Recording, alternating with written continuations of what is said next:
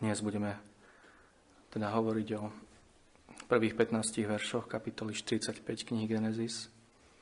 A je to pasáž, ktorá po všetkých tých um, náročných a ťažkých pasážach, ktoré pred, predchádzali tomuto textu, keď sme videli, ako Boh postupne lámal Jozefových bratov a skrze Jozefa a jeho jeho rôzne skúšky a testy a ako privádzal týchto mužov k pokániu, ktoré bolo skutočné a hlboké a práve keď sme videli naposledy, ako Júda prehovoril k Jozefovi tým, tým takým apelom plným emócií a, a kde sa odvolával na svojho otca Jakoba, kde ho 15 krát spomína, prichádzame k tejto nádhernej pasáži, kde sa už Jozef nemôže viacej ovládať a dáva sa poznať svojim bratom. A v skutku kľúčovým veršom dnes je verš 3, kde sú tie nádherné slova, ktoré títo muži, ktorí ležia na tvárach pred egyptským panovníkom, počujú. Ja som Jozef. A tieto slova bez pochyby hovoria o obrovskej, o Božej láske. A o tej to úžasnej Božej láske by sme dnes mali hovoriť, ak nám Pán pomôže. Táto láska je nám tu zjavovaná skrze Jozefa, ale bez pochyby je to, je to Božia láska. A keď sa na túto pasáž pozrieme, tak túto lásku môžeme vidieť v piatich rôznych aspektoch alebo piatich rôznych, na piatich rôznych miestach. V prvých troch veršoch, keď sa pozrieme do tohto textu, tak ju môžeme vidieť v láskavom Jozefovom zjavení seba samého týmto bratom. Odhalení svojej vlastnej identity. Potom vo veršoch 4 a 5 môžeme vidieť túto lásku v Jozefovom láskavom pozvaní a volaní. A ďalej vo veršoch 5b až 8 ju môžeme vidieť v Jozefovom láskavom vysvetlení. Potom vo veršoch 14 a 15 na konci tejto pasáže môžeme vidieť láskavé zmierenie Jozefa so svojimi bratmi. A nakoniec vo veršoch 9 až 13 Jozefovo láskavé vyslanie, vyslanie svojich bratov. A Ako sme hovorili, túto knihu sme naposledy opustili pri Judovej naliehavej prozbe o jeho brata Benjamína. Juda sa ponúkol ako ručiteľ alebo zástupca svojho brata. A vlastne táto kapitola je Jozefova odpoveď na, na, toto, no, na tú, túto prozbu, túto hlbokú, vrúcnú prozbu jeho brata Júdu. A keď prejdeme vlastne už k samotnému tomu zjaveniu alebo odhaleniu Jozefovej identity svojim bratom, tak začína to, táto Jozefova reakcia začína naozaj úžasným spôsobom. Musíme si to predstaviť, pretože keď sa nedokážeme ako keby vžiť do toho kontextu celého, tak nám veľa unikne. Skúste si na okamih predstaviť, že ste jeden z tých 12, respektíve 11 mužov, ktorí, ktorí ležia, ako sme, ako sme čítali, padli na tvár, ktorí sú na tvárach stále pred uh, niekým, koho považujú za, za panovníka celého Egypta, ktorého meno je Safenát Paneach. Takto oni poznajú a, a nevedia vôbec, nevedia vôbec, čo, čo môžu očakávať. Pretože, ako vieme, strieborný pohár tohto muža sa našiel vo vreci Benjamina a jednoducho títo muži očakávajú, že príde, príde nejaký, nejaká forma trestu na nich.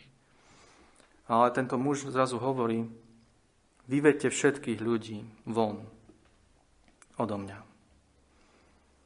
A je to niečo, čo je, čo je tak strašne dramatické, tak nabité, uh, takým napätím, títo bratia už sú na, na pokraji svojich e, síl, sú úplne vyšťavení. A zrazu počujú, ako tento muž hovorí, vyvedte všetkých ľudí von odo mňa.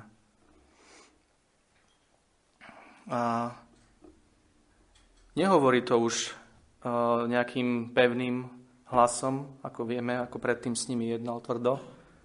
Jozef sa už na tomto mieste láme, ako vidíme, už je napísané, že už sa nemohol ďalej zdržať. A jeho hlas sa láme a hovorí to naozaj už zlomeným hlasom. A na tomto mieste je vidieť, že už je koniec všetkým skúškam, peniazom vo vreciach, strieborným poharom.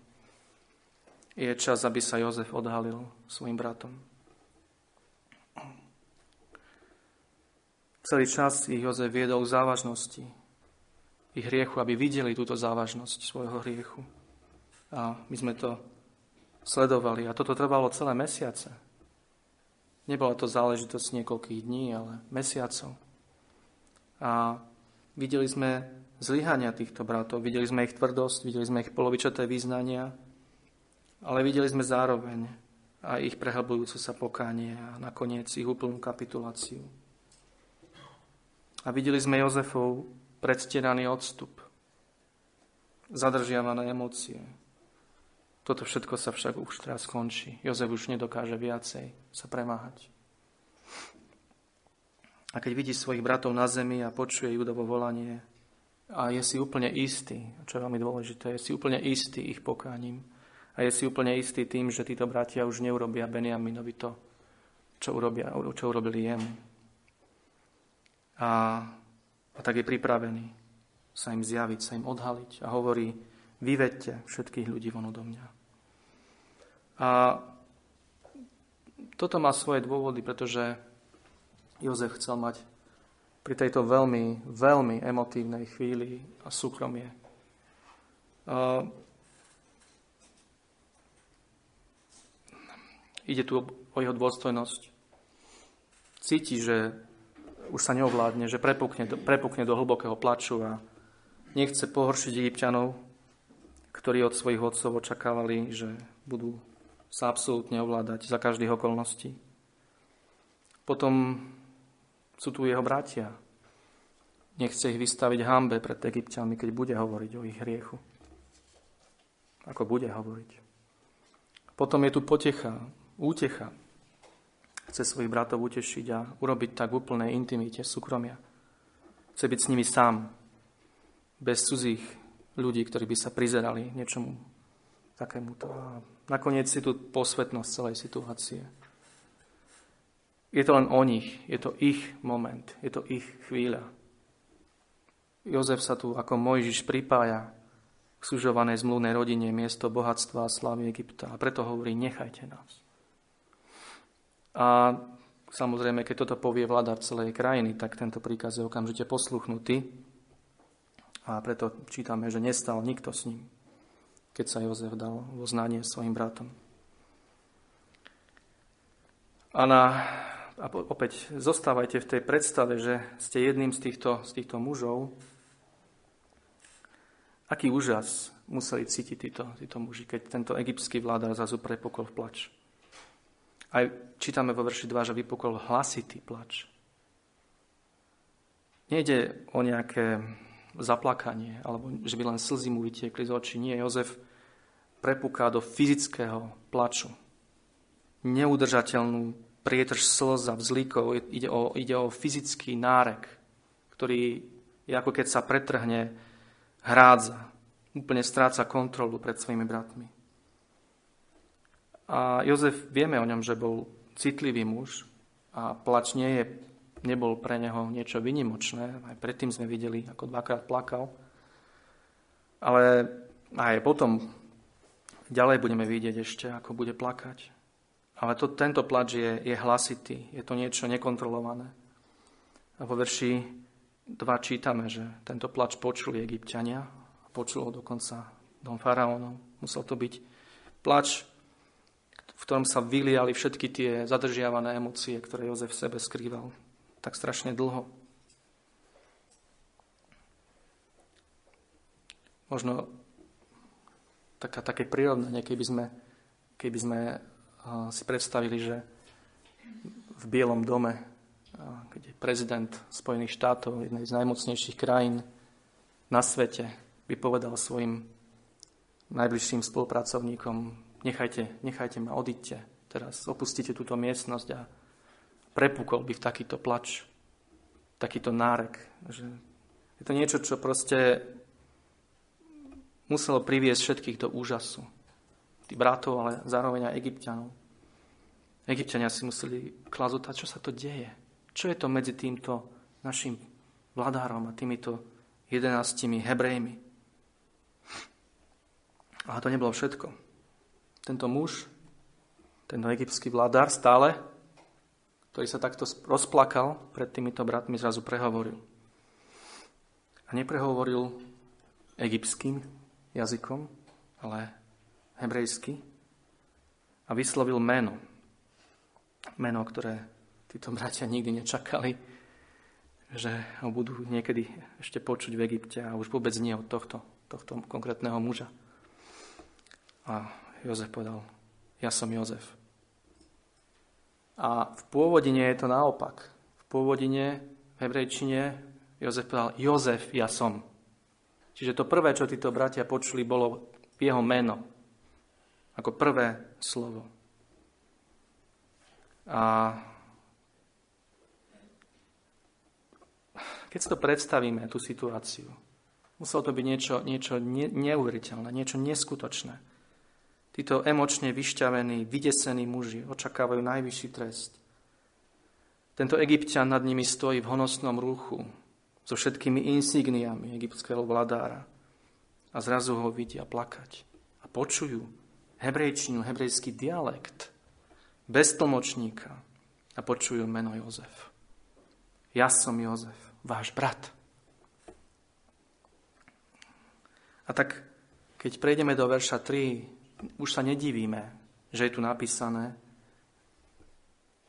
že jeho bratia sa zdesili pred ním. A toto slovo je veľmi silné, pretože v starej zmluve je použité len 4 krát a to slovo zdesiť sa je, vyjadruje paralizujúci strach vojakov uprostred boja na boisku. Takýmto, spôsob, takýmto spôsobom sa zdesili Jozefovi bratia pred Jozefom. Nechápu. Sú úplne primrazení. Nerozumejú tomu, čo sa deje. Jozef. Nevedia, čo povedať, čo pomyslieť, čo robiť, ako reagovať. A potom keď sa im na chvíľku vráti ich rozum, tak čo iné to môže znamenať ako ich smrť? Jozef? Ten Jozef, ktorému sme tak ublížili, sú odhalení, sú v rukách toho, ktorému, ktorému urobili tak strašnú vec a ktorý má nad nimi takú moc, ako oni nad ním pred tými rokmi. A tak sú vydesení a úplne paralizovaní. Ale vďaka Pánu Bohu Jozef neskončil týmto. Ale pýta sa ďalej, hovorí ďalej, či ešte žije môj otec. A táto otázka sa nám môže zdať taká zvláštna pri tomto kontexte, keď sa Jozef takýmto spôsobom odhaľuje svojim bratom. Ale Jozef sa s nimi identifikuje týmto spôsobom. Nadvezuje na judové slova, ako sme hovorili, kde Juda 15 krát spomínal Jakoba, ich otca. A Jozef sa chce uistiť, či ich otec naozaj ešte žije. Či mu Juda náhodou v tej svojej uh, bez pochyby vrúcnej reči niečo nezatajil. Dovtedy stále hovoril váš otec, ale teraz hovorí Jozef, môj, či ešte žije, môj otec. A týmto spôsobom sa Jozef zároveň snaží utlmiť ich des. No, ako vidíme, jeho bratia sú stále ešte bez seba od strachu. Vidia svoj hriech, vidia toho, proti ktorému zhrešili. Chryzostom, to je jeden z cirkevných otcov, ktorí pôsobili a písali v prvých storočiach a po Kristovi, tak o tejto situácii napísal, že sa čuduje, že, že títo muži tam dokázali byť, stáť, hľadieť na toho bez toho, aby ich duše opustili ich tela, bez toho, aby sa zbláznili a túžili sa prepadnúť pod zem. Pretože presne taký, taký, takéto niečo museli títo muži cítiť. Toto znamená to, že sa zdesili pred ním. Ale Jozef, to, Jozef toto všetko, čo robí, už nerobí, ani, ani to predtým nerobil, ale teraz už vôbec nie. V nejakej pomstichtivosti alebo v hneve, ale robí to v láske. Ide o láskavé odhalenie svojej identity. A táto láska ich láme, získava a vyháňa všetok strach. A keď takýmto spôsobom sme si otvorili týchto prvých pár veršov, tak je úplne zrejme, že duchovné paralely sú až príliš očividné. Nemusíme ich nejakým spôsobom nejako veľmi zdôrazňovať. Čo sme my cítili, keď sme porozumeli, že ten, ktorého sme ukrižovali, ten, ktorému sme celý život pluli do tváre, je živý. A zrazu sme poznali, že pred ním budeme stáť a v skutku, že už pred ním stojíme, aj keď ho nevidíme. A že stačí jeho jediné slovo a ideme na väčnosť v našich hriechoch. Čo sme cítili potom, keď nás zrazu zaplavila jeho láska a keď sa nám dal poznať ako náš brat,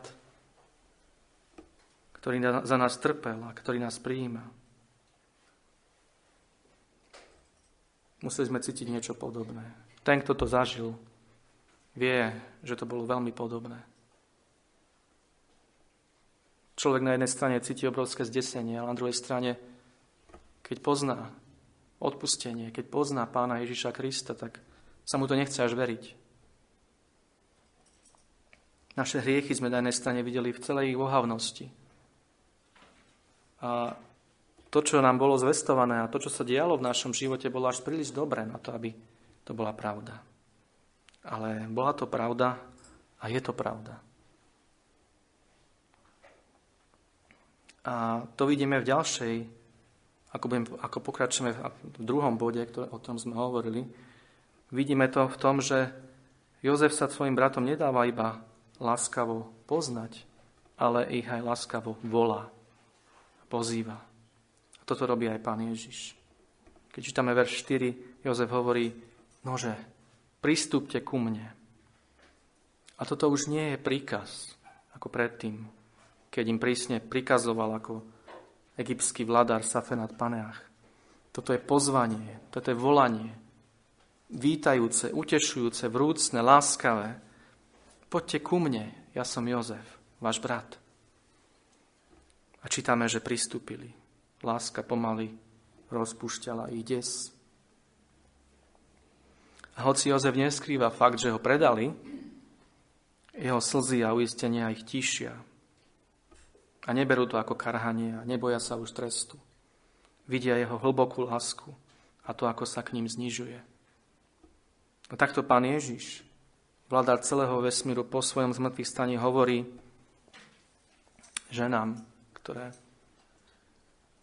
ktorým sa zjavil pri svojom hrobe. Čo týmto ženám povedal pán Ježiš? Chodte a povedzte mojim spiacim, hádajúcim sa pyšným učeníkom? Nie, hovorím, chodte a povedzte mojim bratom. to je niečo, čo... To je láska, ktorá, ktorá musí úplne rozpúšťať všetko. Všetko. A ak nie, tak je to svedectvo o našej desivej skazenosti. Páne, Ty ako vládca vesmíru a Svetý Boh sa znížiš na úroveň hriešných učeníkov a nazveš ich bratmi? Áno. A otázka je prečo? Prečo? Odpovedie, lebo ich milujem.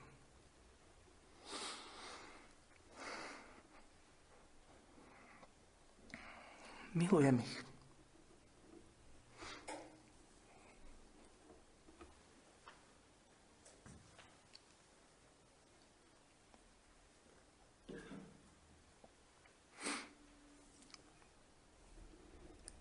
Jozef hovorí, ja som Jozef, váš brat. Nehambím sa volať sa vašim bratom. Aj keď ste ma zradili a predali ako toho najnižšieho na svete. Ja vás nepredám, moji bratia. Ja vám neoplatím nenávisťou vašu nenávisť, ale láskou a dobrým. Ja som Jozef, váš brat. Takýto je Pán Ježiš. Čítame to v liste Židom v kapitole 2 vo verši 11, že sa nehambí veriaci v Neho volať svojimi bratmi. Nehambí sa skloniť sa k hanebným hriešnikom, ako sme my, a láskavo nás volá von z našich hriechov, preč od našich hriechov do života v ňom a s ním. Toto je láska, ktorá je neopísateľná. Pán Ježiš nám hovorí, nože, pristúpte ku mne. Áno, ja vidím váš hriech, ale ja som platil za hriechy. A tak prečo máte zahynúť na veky v týchto hriechoch? Poďte ku mne, hovorí pán. Ja som vo svojej ľudskosti jeden z vás a budem vám milostivý.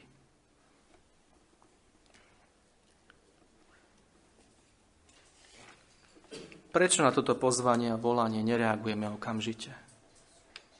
Prečo si zatvrdzujeme srdcia, keď počujeme láskavý hlas, ako nás volá? Nesmieme počúvať diabla, ktorý nám hovorí, že, že budeme rozdrvení, keď prídeme k Ježišovi. Je to klamstvo, je to lož. Musíme povedať, odstup Satan, odstup svet, odstup hriech, ja idem ku Kristovi. Aj keby som mal prísť o všetko. Aj keby som mal byť ten najposlednejší chudák. Pretože som ten najposlednejší chudák. A musím mať toho, ktorý prijíma hriešnikov. No to tiež, tiež nie je všetko. Potom, ako sa Jozef dal láskavo poznať svojim bratom a potom, ako ich láskavo volá k sebe, vidíme ďalej jeho láskavé vysvetlenie v ďalších veršoch. A je to opäť úžasný prejav lásky.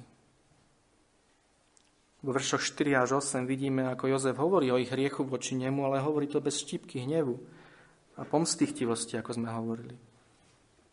Nehovorí im, ja som váš brat, ktorého ste predali do Egypta a polovicu môjho života ste mi ukradli. Držali ste ma mimo zmluvnej rodiny, držali ste ma preč od môjho otca. Nie, okamžite ich láskavo tiší a potom, ako pomenuje ich hriech, im hovorí, ale teraz sa netrápte nad tým. Obracia ich pohľad od ich hriechov k Božej milosti. A jeho slova, netrápte sa nad tým, nemôžeme chápať ako nejaké ľahkovážne, uh, plitké uh, utešenie, nejakú plitkú útechu, ktoré tak často počujeme zo strany neveriacich, keď sa niečo deje. A netráp sa nad tým, netráp sa nad tým. Nie, toto je ďaleko, ďaleko hlbšie. Pretože Jozef im dáva základ a dôvod pre ich pokoj. A týmto dôvodom je Boh a jeho prozreteľnosť. Jozef hovorí, Boh ma poslal pred vami na zachovanie života. Hovorím, že hlad ešte bude trvať 5 rokov. Jozef hovorí, neboli ste to vy, ale Boh. Nie je to o vás a vašom hriechu, ale o Bohu a jeho pláne záchrany. Áno, vy ste ma chceli zahubiť a predali ste ma za pár strieborných. No Boh to tak chcel, aby som ja týmto spôsobom zachránil vás. A Jozef takýmto spôsobom, učením o Božej prozrateľnosti, utešuje svojich bratov. Jozef celých tých 20 rokov vidí optikou zbožného muža a nie skysnutou optikou sebastredného narcisa. Z Jozefa sa nevali drviaci prúd obvinení, ale oslava Boha a jeho predivného konania. V záchrane svojho ľudu a v naplňaní vsľubov Evanielia o Mesiášovi, ktorý mal prísť práve z tejto rodiny. Keby Jozef nebol predaný do Egypta, celá rodina by sa počas hladu rozpadla. Každý by šiel svojou cestou riešiť tento problém a všetko by bolo ohrozené. Všetky zasľúbenia, všetko, čo Boh predtým zjavil, Abrahamovi, Izakovi a Jakobovi. A toto je pre týchto mužov, pre Jozefových bratov niečo úplne nové. Oni veľmi dobre vedeli, že Boh je za týmto všetkým, ale vedeli to len do tej miery, že Boh je za tým, aby ich zlomil, aby ich usvedčil z hriechu. Ale že to ide ďalej, že je tu vykúpenie, spasenie, to je pre nich niečo nádherné a niečo nádherne nové.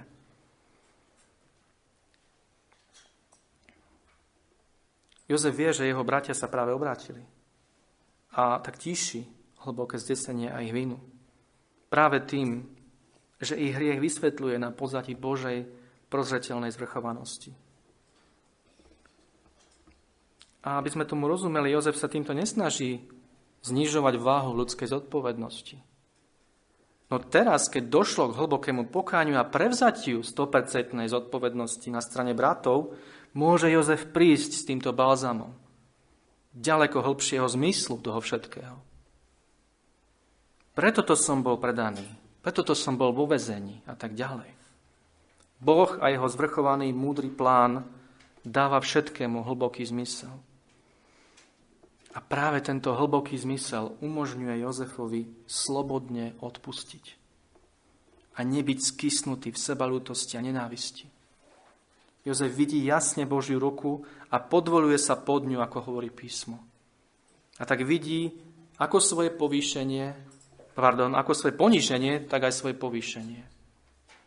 Je to Božie milostivé, múdre a sveté dielo. A toto, bratia a sestry, je hodnota a moc biblického učenia. Na tomto mieste to môžeme vidieť úžasným spôsobom. Pretože Jozef tu učí svojich bratov o Božej prozreteľnosti. Nemôžeme to minúť, keď to čítame. A keď toto pochopíme, ako učenie písma môže a má formovať naše zmýšľanie a život, že to nie je len nejaká chladná oceľová doktrína, ktorou si napcháme hlavy a ktorá nás nafúkne pýchou, alebo ktorú si dáme doma na policu a budeme si už času na čas zamilovane leštiť, ale že je to Božia moc, ktorá má zasahovať do najhlbších zákutí našej bytosti a meniť nás na Kristov obraz. Keď toto pochopíme, nájdeme pokoj a slobodu a budeme sa vedieť v pokore a radosti podvoliť Božej ruke aj v tých najväčších súženiach. A to bez štípky horkosti a sebalútosti a takého toho pocitu, že čo mám z toho ja.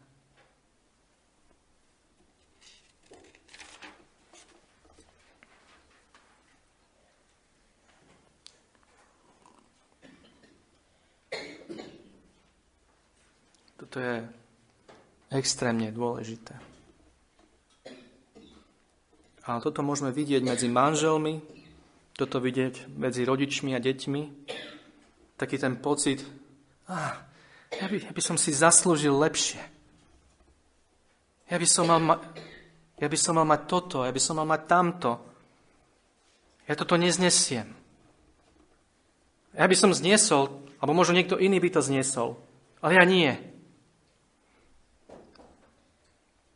Toto všetko z nás odpadne, keď uvidíme svoj život na pozadí Božej prozreteľnosti.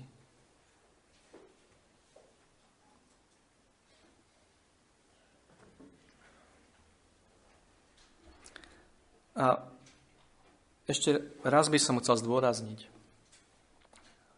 Na tomto mieste hovoríme o súženiach a ťažkostiach a reakciách na ne. Nie o tom, že si v hriechu a v tomto hriechu sa utešuješ pohľadom na Božiu zvrchovanosť. To je rúhanie, ktoré robí Boha zodpovedného za tvoj hriech. Rozumieme tomu rozdielu? Hovoríme tu o tom, že sa niekomu niečo udialo, niečo strašne zlé. A ako na to reaguje tento človek vo svetle Božej zvrchovanej prozreteľnosti? Nehovoríme tu o tom, že niekto je v hriechu, z ktorého neučnil pokánie ale sa utešuje v tomto hriechu tým, že hľadí na Božiu prozreteľnosť a zvrchovanosť. To je niečo úplne iné, to je diametrálne odlišné, to sú protipóly. Takýto človek bez pokánia práve toto nikdy neuvidí jasne.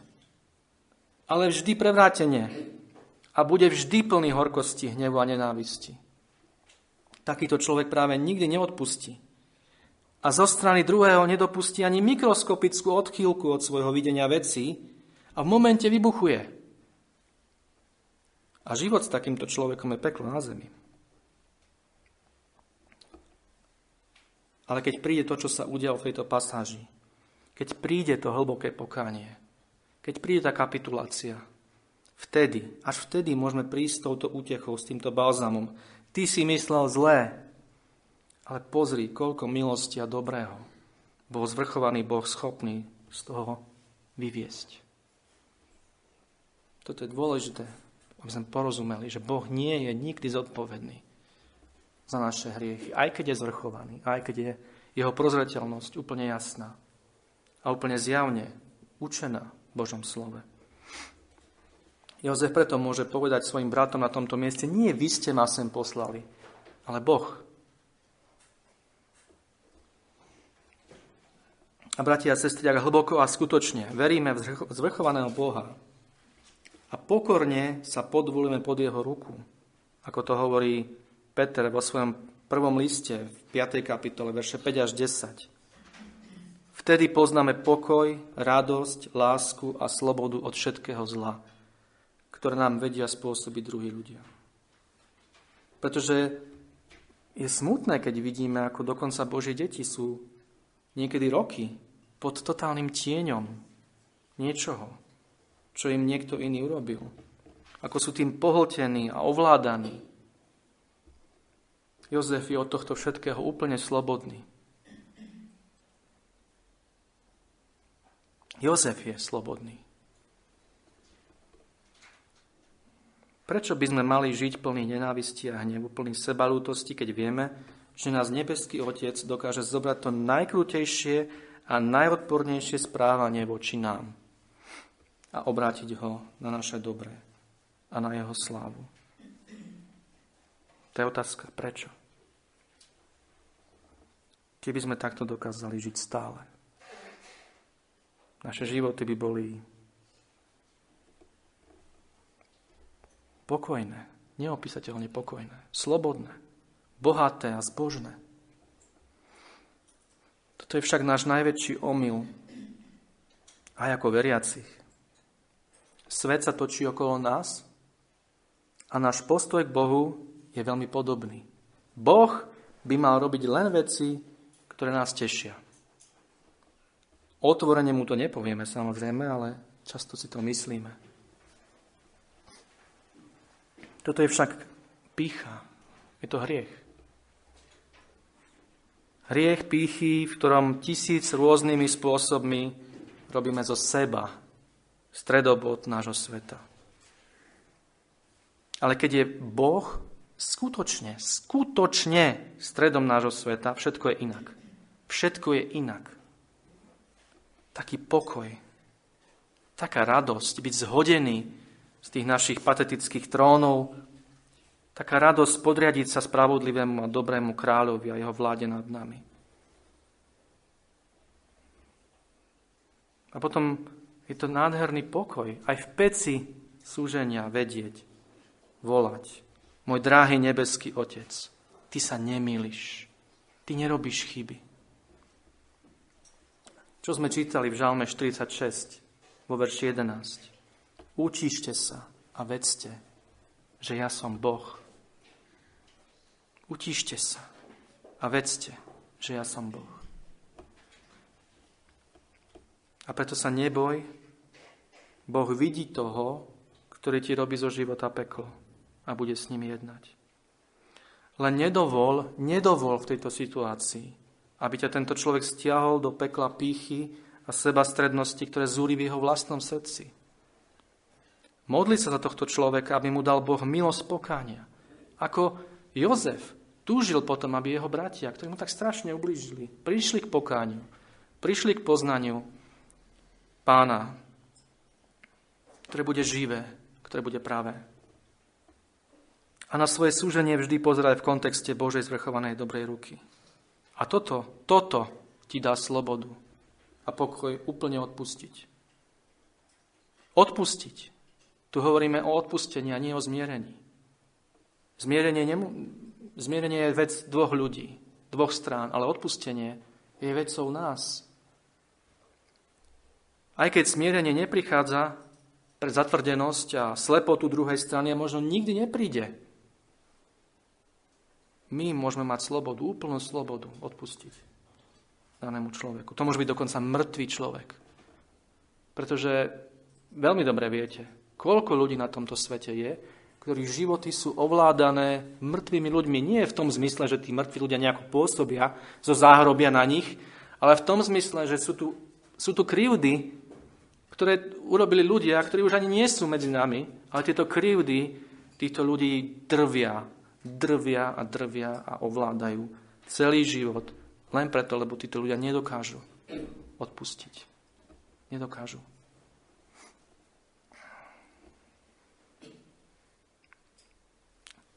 Preto naberme útechu z verša 7. Boh ma poslal pred vami položiť vám stranou zbytok na zemi a zachovať vám ho pri živote. Bolo to na veľkú záchranu. Tu vidíme, že Jozef tu teologicky prepája tieto udalosti s učením o zvrchovanom zachovaní Božieho ľudu vo svete. Hovorí tu o zbytku. A my sme ten zbytok. My sme ten zostatok, ak skutočne veríme v Krista. A ako taký budeme zachovaní na tomto svete. Až do samého konca. A toto nás bude držať nielen v kontexte našich životov, ale aj v kontexte našich manželstiev, našich rodín, v kontexte nášho cirkevného zboru. Boh pamätá na svoj ľud. A z tohto musíme brať útechu deň čo deň. Z tohto prámeňa musíme piť deň čo deň.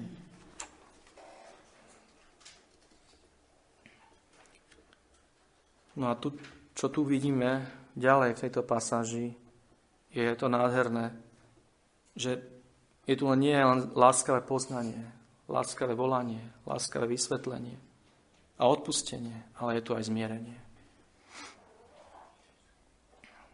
Prichádza prijatie tohto odpustenia, ktoré je tiež Veľmi, veľmi dôležité. Jozef hovorí svojim bratom, nože pristúpte ku mne. A potom čítame v veršoch 14 a 15, že Jozef padol Benjaminovi, svojmu bratovi, okolo krku a plakal. A Benjamin plakal na jeho krku. A boskal všetkých svojich bratov a plakal nad nimi. A potom už hovorili jeho bratia s ním. Jozef sám prichádza a objíma Benjamina a potom bratov a plače. Veľký vladár Egypta sa znižuje a sám udeluje prejavy hlbokej náklonnosti. Najprv prichádza k Benjaminovi ako svojmu priamému bratovi od e, Ráchel a vrhá sa mu okolo krku a plače na jeho krku. A Benjamin plače tiež. Ale potom vieme, že ich usadil podľa veku a predtým. Potom bez pochyby prichádza k Rubenovi, a plače na jeho krku. A Ruben plače. Potom prichádza k Simeonovi, k Levímu, k Judovi a tak ďalej. A na každom jednom plače. A títo bratia plačú spolu s ním. Všade sú slzy. A všetko to odsudzenie je úplne preč. Nie, nie tu žiadnej žiarlivosti, nenávisti, trpkosti, len samé bosky bratskej lásky, slzy a objatia. Ide o úplné zmieranie a to so všetkými. Je dôležité, so všetkými, bez rozdielu. Jozef neurobil rozdiel medzi ani jedným jediným bratom. Neprišiel k Simeonovi a nepovedal, oh, Simeon, teba neobímem, lebo predsa len ty si, ty si ma nechcel predať, ty si ma chcel zabiť. Nie. Jozef obíma všetkých bratov bez rozdielu. So všetkými plače. So všetkými je zmierený. A toto zmierenie má také veľmi, tri, veľmi dôležité tri aspekty. Aby bolo naozaj úplné. Ten prvý aspekt je prozreteľný, o ktorom sme už hovorili. Ide o zmierenie na pozadí Božej prozreteľnosti. Potom je tu, nazvime to, súdny alebo právny aspekt celého tohto zmierenia. Inými slovami, ide o skutočné zmierenie pred Bohom, kde dochádza k očisteniu hriechov a viny, preto hovoríme súdne alebo právne. Pretože naozaj tu dochádza k zmiereniu medzi týmito ľuďmi pred vládcom celého vesmíru, pred živým Bohom. Jednoducho ide tu o očistenie vín a očistenie týchto hriechov, úplné zmierenie a vyrovnanie. A potom je tu ako vidíme, emočný, emočný aspekt. Ide o zmierenie lásky. Hlbokej, skutočnej lásky. Nejde o zmierenie chladné. Aj, je, to, je to OK. Sme si kvít. Aj? Nie. Je to, je to hlboké, láskavé, emočné zmierenie. A blahoslavený je ten, ktorý pozná toto zmierenie s trojediným Bohom. Skrze Pána Ježiša Krista. Blahoslavený je ten, ktorý je prozetelne Bohom Otcom privedený k Evaníliu a poznaniu cesty spásy, ktorý je očistený a obmytý od hriechov a viny krvou Spasiteľa, Pána Ježiša Krista, Božieho Syna, a ktorý je potom zasypaný boskami lásky Svetého Ducha. Ako čítame v písme, láska Božia je vyliata do našich srdc Svetého Ducha, keď veríme v Pána Ježiša Krista. A toto je práve zmierenie. Toto je skutočne šťastné zmierenie. Plné a dokonalé a nezvratné. A toto zmierenie je spečatené slovami vo verši 15, kde čítame a potom už hovorili jeho bratia s ním. Toto sú také miesta, ktoré vieme, keď čítame písmo, veľmi tak mm, prejsť. Jednoducho nezasvietená nejako. Ale toto je tak strašne dôležité. Toto, táto veta je, je úžasne dôležitá. Opäť si to musíme predstaviť. O čo tu, čo tu vlastne sa udialo? Týchto 12 bratov po prvý raz, po prvý raz po svojom živote. Jozef má 40. Benjamin má možno pár rokov menej.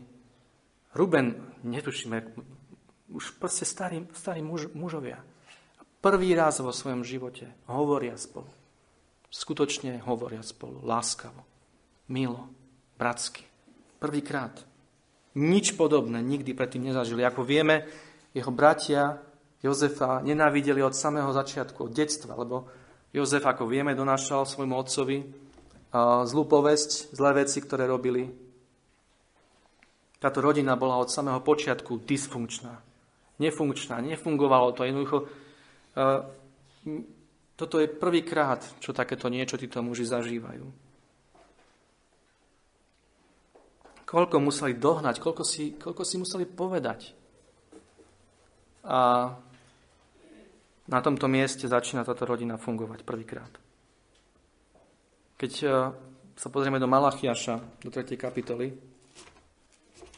tak tam čítame veľmi dôležité slova o tom, ako Boh hľadí na to, keď sa takto bratia rozprávajú spolu. Vtedy sa zhovárali medzi sebou tí, ktorí sa bali hospodina, druh s druhom, a hospodin pozoroval ušami a počul. A bola písaná pred ním pamätná kniha pre tých, ktorí sa boja hospodina a myslia na jeho meno. A budú moji, hovorí hospodin zástupov na deň, ktorý ja učiním, zvláštnym vlastníctvom. A zľutujem sa nad nimi, ako sa zľutuje človek nad svojim synom, ktorý mu slúži. Takto Boh hľadí na tieto rozhovory, bratské, tejto láske. Keď sa pozrieme do Genesis 37, do verša 4, na samý začiatok tohto všetkého, tak tam čítame niečo úplne iné. Čítame tam, keď videli jeho bratia, Jozefovi bratia, že ho miluje ich otec nad všetkých jeho bratov, nenávideli ho a nemohli s ním hovoriť pokojne. Ale teraz už spolu hovoria pokojne a v láske. A toto je nádherný predobraz spoločenstva, bratov a sestier v Pánu Ježišovi Kristovi. A my sa veľmi, veľmi ochudobňujeme, keď sa vyhýbame tomuto láskavému spoločenstvu bratov a sestier Kristovi. Keď spolu nehovoríme, keď sa spolu nezdielame, keď si každý rieši to svoje a každý hľadí na to svoje. Je to obrovská, obrovská chudoba a ochudobňovanie sa. Spievali sme tu pieseň dnes, ktorá je založená na Žalme 133, kde čítame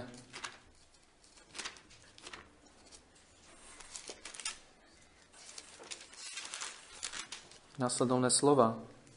Hľa, aké dobré a milé je to, keď bratia prebývajú jednomyselne spolu.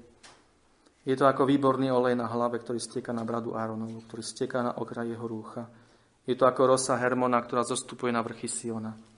Lebo tam prikázal hospodin požehnaniu, životu až na veky. A toto spoločenstvo tu vidíme na tomto mieste, ako títo bratia spolu hovoria. A nedokážeme si predstaviť, aké to muselo byť pre Jozefa. Aký pocit musel mať Jozef.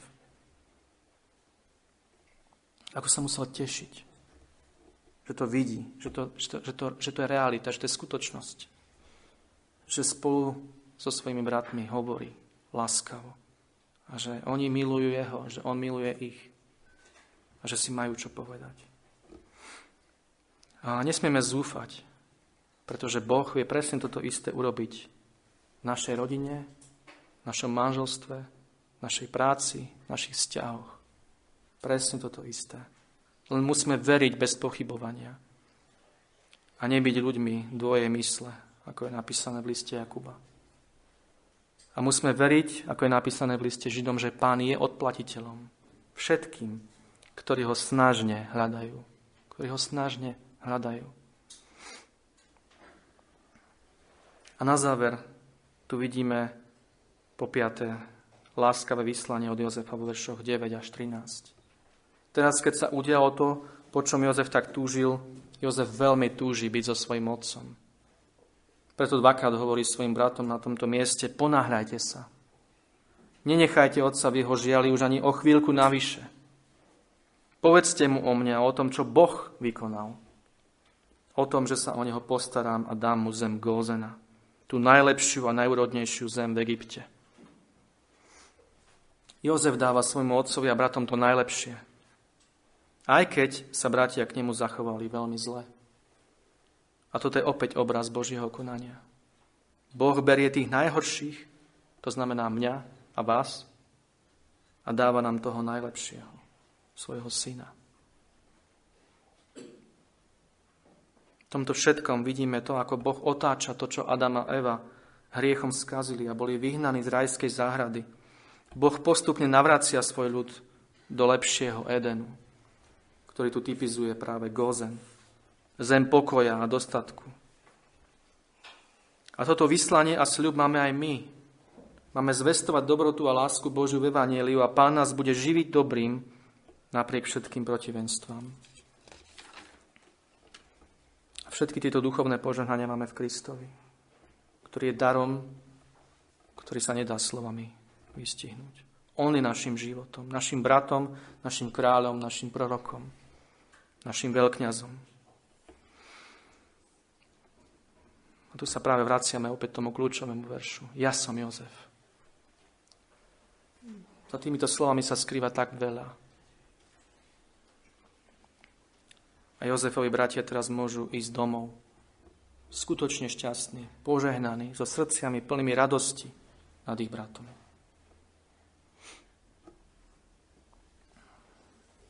Tak na záver dve aplikácie, dve veci. Jozef berie svojho otca a bratov a celou váhou svojho úradu im sľubuje úplné zabezpečenie. A toto robí pán Ježiš pre hriešnikov ako ja a vy. Prečo zostávať mimo tohto nádherného spasiteľa? Prečo? Nech už je situácia akákoľvek. Nech už je situácia taká, že nepoznáš tohto spasiteľa. Alebo je človek v takom úpadku duchovnom, že je ďaleko od tohto spasiteľa? Prečo zostávať mimo neho? Odhoďme všetky zbranie, odhoďme všetky defenzívne postoje a poďme k nemu v hlbokom pokání. A on celou váhou svojho úradu urobí našu vec svojou a postará sa o nás tak láskavo, ako sa nám o tom ani nesnívalo. Bez ohľadu na to, aká je tvoja situácia. Bez ohľadu na to. Poďme k nemu a on pre nás urobí všetko.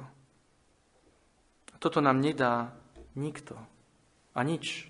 Toto nám nedajú rodičia, toto nám nedá manžel, manželka, toto nám dá iba jedine Pán Ježiš Kristus. A po druhé, tento môžeme povedať, taký balík, doslova balík lásky, ktorý sme tu videli v Jozefovom zjavení, pozvaní, vysvetlení, zmierení a vyslaní, by nás mal viesť, ako sme už hovorili, k vzájomnej láske, k sebe navzájom. Jeden k druhému. Lebo táto láska, ako hovorí písmo, je naplnením zákona.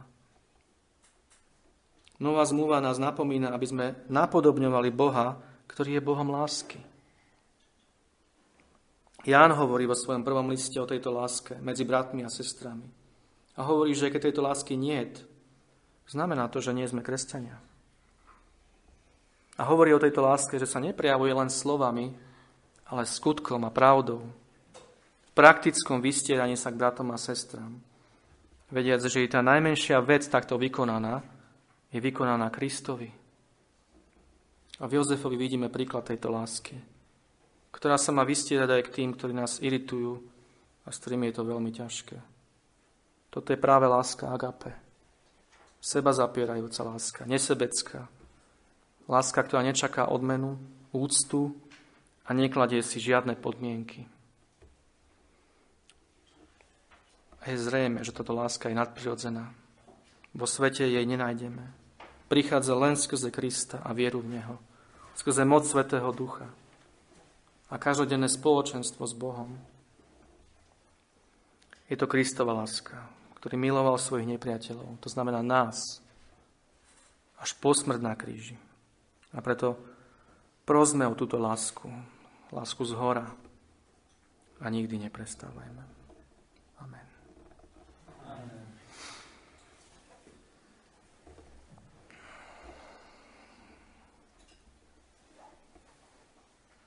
náš Otec, ďakujeme Ti za Tvoju lásku. Ďakujeme Ti, Pane, za Tvoju lásku, ktorou si k nám prilnul ešte pred založením sveta.